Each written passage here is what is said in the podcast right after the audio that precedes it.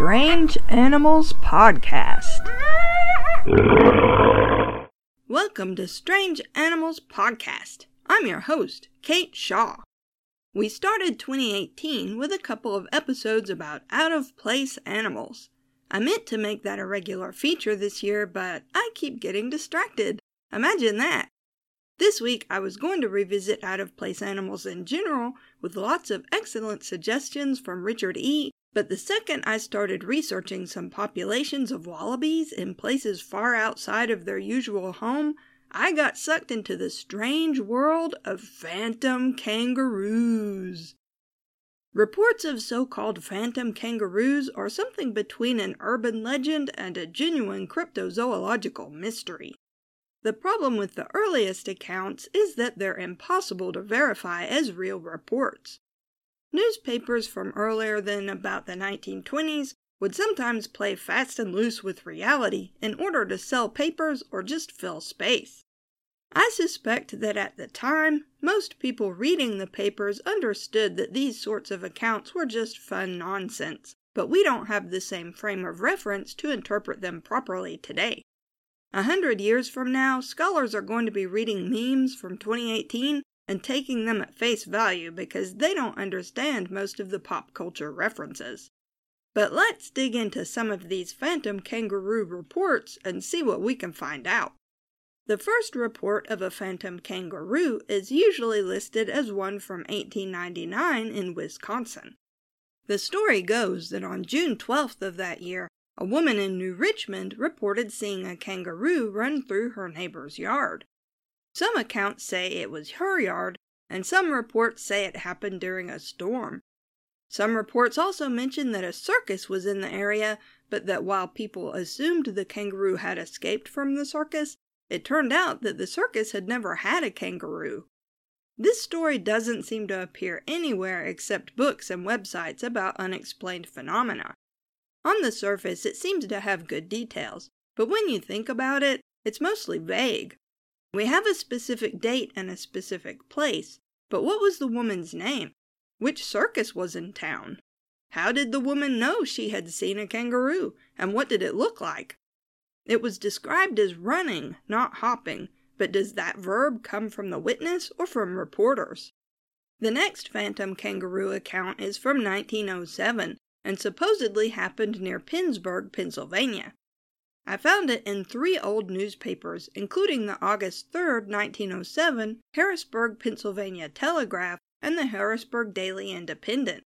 This is the text of the article that appears in both those newspapers, with the headline Kangaroo at Large Alarms a Community, with kangaroo in quotes, a rather sophisticated touch that makes me think the story might have been real.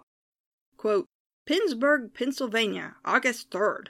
Tales of a kangaroo that is said to be roaming the wooded hills in the vicinity of Pleasant Run, a few miles west of here, have occasioned intense excitement in that region. Several persons, among them Erwin Steyer and Martin Stingle, have seen the strange animal within the last week, and while it is so fleet that no one has been able to obtain a good view of it, the descriptions tend to substantiate the theory that it is a kangaroo. Dogs have attacked the animal, but have always been worsted. People living in the neighborhood of Pleasant Run are afraid to venture away from home after nightfall, and there is little disposition to linger long at the village store in the evening. Unquote. I checked, and Pleasant Run, Pennsylvania is indeed four miles away from Pennsburg, so that's accurate. I also found an article in the Pinedale, Wyoming Roundup of December 4, 1907 with the headline Big Kangaroo at Large and the subheadline Keeps Lovers from Their Sweet Summer Saunterings, which makes me want to throw up a little. This version of the story has been expanded, but whether that was done by the original reporter or was added to give the story more flavor, I don't know. Here it is in full. Tales of a kangaroo that is said to be roaming the wooded hills in the vicinity of Pleasant Run, a few miles west of here, have occasioned intense excitement. Several persons, among them Erwin Steyer and Martin Stingle, have seen the strange animal within the past week, and while it is so fleet that no one has been able to obtain a good view of it, the descriptions substantiate the theory that it is a kangaroo. It is described as being of gray color, with a head shaped like that of a sheep and a body of large proportions. Upon the approach of a human being, it darts away at tremendous speed. Dogs have attacked it, but were always worsted. They were not bitten, but apparently the animal flung them off with terrific force in the manner that a kangaroo defends itself with its hind legs and tail. People living in the neighborhood are afraid to venture away from home after nightfall, and there is little disposition to linger at the village store or tavern in the evening. Young men say that the customary outdoor rural amusements are no longer safe.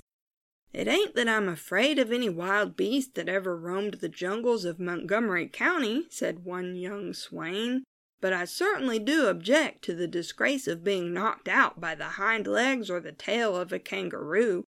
So I guess we fellows won't do much stirring up with the girls for some time to come. Unquote. Okay, first of all, barf. Second of all, I don't know what people really sounded like in 1907, but I lived in Pennsylvania for a while and no one talks like that there. Third of all, I'm pretty sure Montgomery County, Pennsylvania, which is not far from Philadelphia, wasn't exactly a jungle even in 1907.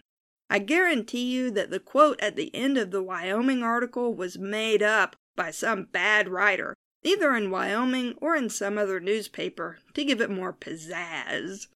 It's possible the whole thing was an invention. I suspect the original version reports a real event, but since there are so few details, it's impossible to know if the animal was actually a kangaroo. The next phantom kangaroo is a lot more interesting. It happened near South Pittsburg, Tennessee, which is near Chattanooga and therefore not far from where I live. Over five days in January 1934, an animal people called a kangaroo was repeatedly seen outside the town.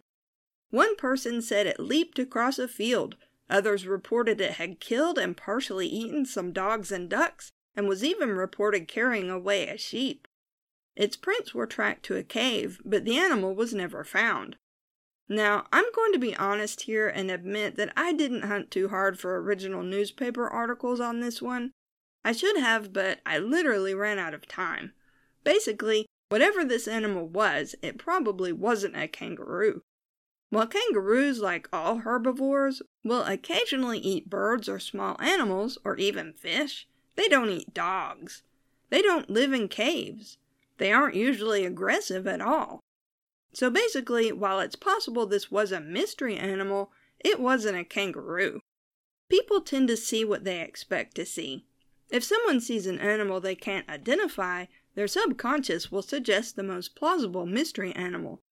These days, that might be Bigfoot or a dogman. In the olden days, it might have been a kangaroo. But why? Why kangaroos? Kangaroos have been known to science and to general non Australian people for centuries. The most famous painting of a kangaroo was by artist George Stubbs, who is best known for his gorgeous paintings of horses and dogs. Stubbs painted it in 1772 from a skin brought to England by Captain Cook, not from a live animal. As a result, the kangaroo isn't as accurate as most of his paintings, but it's still definitely a kangaroo. It was exhibited in London in 1773 and was a huge attraction. Prints and reproductions of Stubbs' kangaroo were also popular, and until zoos started to exhibit live kangaroos, that's what many non Australians thought kangaroos looked like. But there were earlier European depictions of kangaroos and other marsupials from Australia, definitely as early as 1711 and possibly as early as 1593. People do tend to see what they expect to see, but presumably no one outside of Australia actually expects to see a kangaroo hopping around on any given day. But something did happen around the time of the earliest phantom kangaroo reports. Kangaroos and their relations started being exhibited in zoos. This is different from traveling menageries and circuses. The first kangaroos were known to have been in traveling menageries around 1828, when one or two kangaroos were exhibited in England, with a few others in circuses and menageries traveling mostly around Boston and Ontario in North America. But public zoos became more and more common around the late 18th and early 19th centuries, especially in the United States. Kangaroos and their smaller relations, wallabies, started to appear in American zoos in the early 20th century. So it's possible that the phantom kangaroo sightings resulted from more people being familiar with what kangaroos were and what they looked like, but not being familiar with what they ate or how they acted outside of captivity. Zoos in those days were grim places, with animals kept in small cages, so many people who saw one on display may not even have been aware that they hop instead of run. If your sole experience with hopping animals is rabbits, and someone told you kangaroos hop, you'd probably picture a rabbit like gait.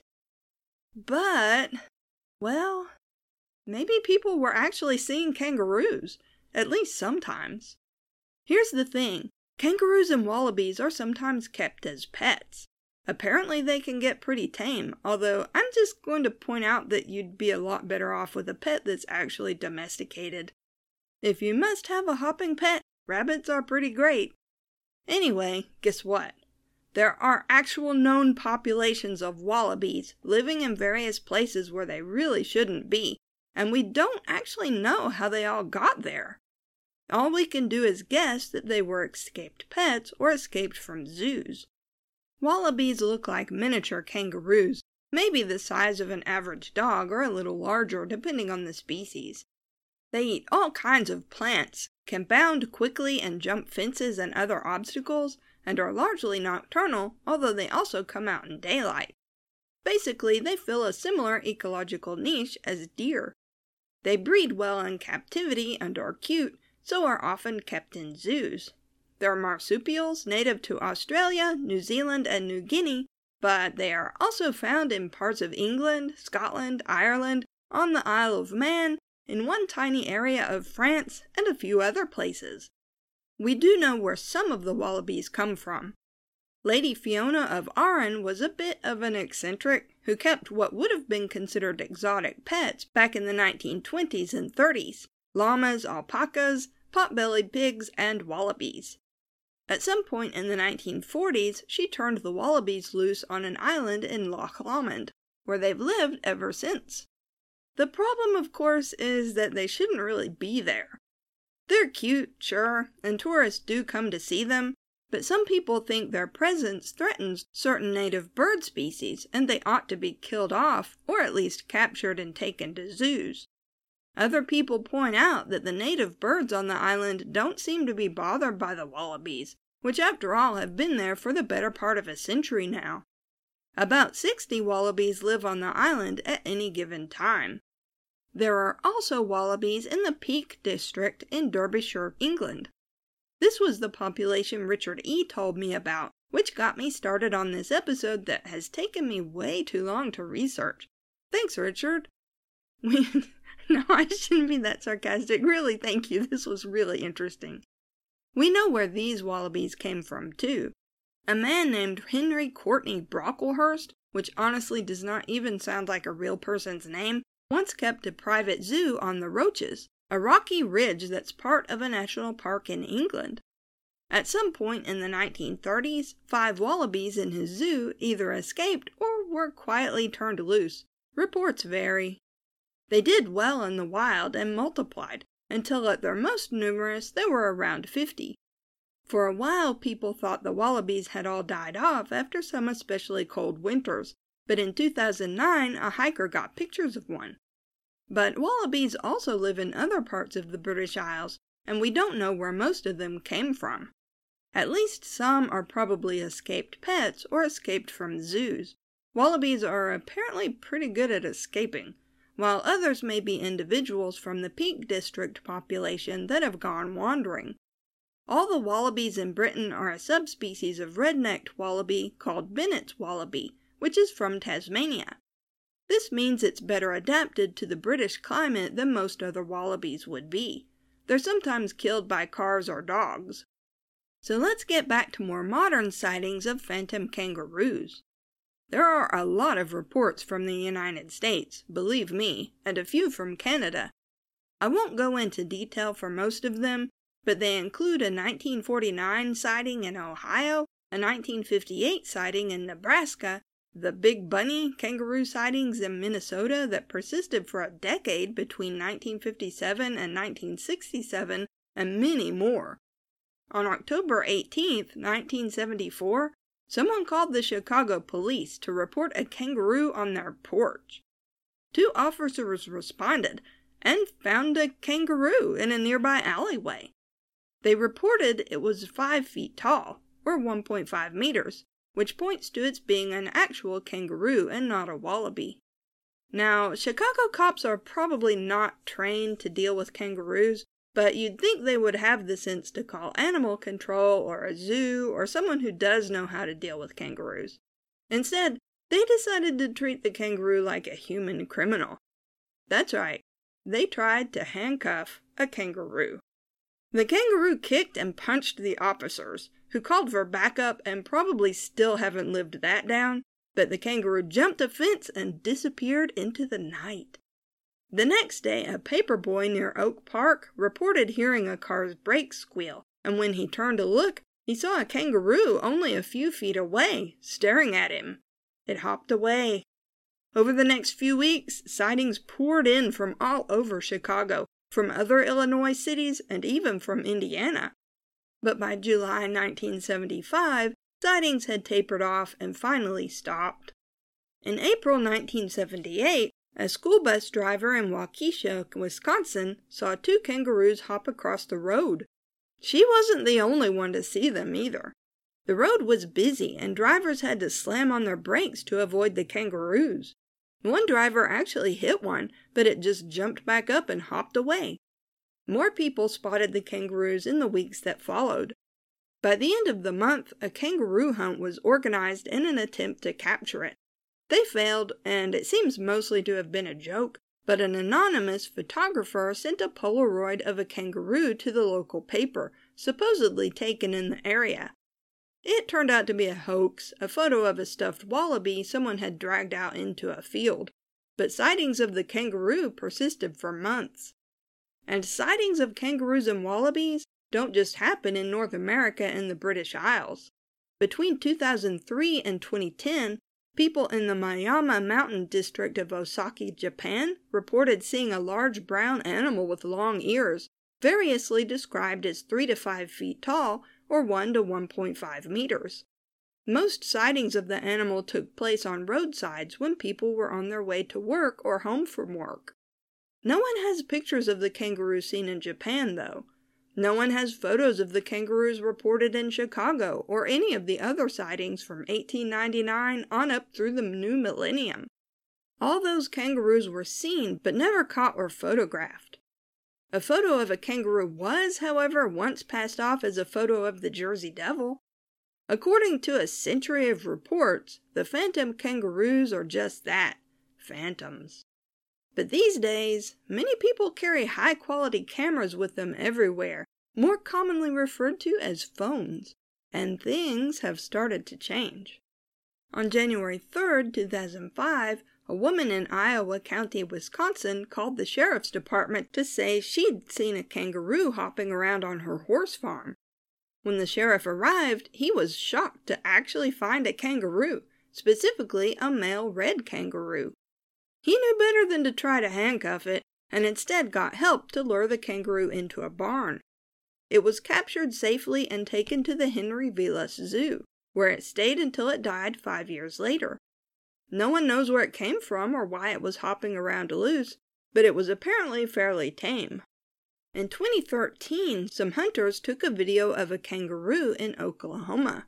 I'll put a link in the show notes, but it is 100% a kangaroo and not a blurry video that might be anything. A pet kangaroo named Lucy Sparkles had escaped in November of 2012 not too far away, but it turned out that the kangaroo caught on video wasn't Lucy. It also wasn't an escapee from a local exotic animal farm. It was a kangaroo from a man who kept kangaroos, which means there are way, way too many kangaroos in Oklahoma than I ever imagined. Similarly, a man driving to work in July 2013 in North Salem, Connecticut, got a few seconds of video of a kangaroo or wallaby bounding down the road and up someone's driveway. In February of 2017, police officers on patrol spotted a wallaby in Somers, New York, which is believed to be a pet wallaby that escaped three years before in North Salem. In other words, people really are seeing wallabies and kangaroos, not phantoms. Is it possible there are populations of either animal living in remote areas of North America, and that occasionally one wanders closer to a town or city and is seen? It's possible, but not especially likely. Wallabies would be easy prey for wolves and coyotes, bears and cougars, and domestic dogs. We'd also probably have a lot of roadkill wallabies. Kangaroos would be more able to hold their own against predators, but are larger and therefore easier to spot. The climate in much of the United States also isn't ideal for kangaroos and wallabies. Red kangaroos might be able to thrive in the arid and sparsely populated parts of the southwestern United States, but sightings of phantom kangaroos aren't generally from those areas. I'm pretty sure that the wallabies and kangaroos seen in North America, and probably most other places, are escaped pets. Wallabies in particular seem to be escape artists. So if you're tempted to get an exotic pet and are looking at a wallaby, trust me, you'd be a lot happier with a dog. You can find Strange Animals Podcast online at strangeanimalspodcast.com. We're on Twitter at Strange Beasties and have a Facebook page at facebook.com slash strangeanimalspodcast. If you have questions, comments, or suggestions for future episodes, email us at strangeanimalspodcast at gmail.com. If you like the podcast and want to help us out, leave us a rating and review on Apple Podcasts or whatever platform you listen on. We also have a Patreon if you'd like to support us that way. Thanks for listening. It ain't that I'm afraid of any wild beast that ever roamed the jungles of Montgomery County, said one young swain, but I certainly do object to the disgrace of being knocked out by the hind legs or the tail of a kangaroo. So I guess we fellows won't do much stirring up with the girls for some time to come. Unquote. I don't know why I got so incredibly country in that quote. It just came right out. Maybe I should redo it. It ain't that I'm afraid of any wild beast that ever roamed the junk. No, I'm still country. It ain't that I'm afraid of any wild beast that I can't do it without getting country.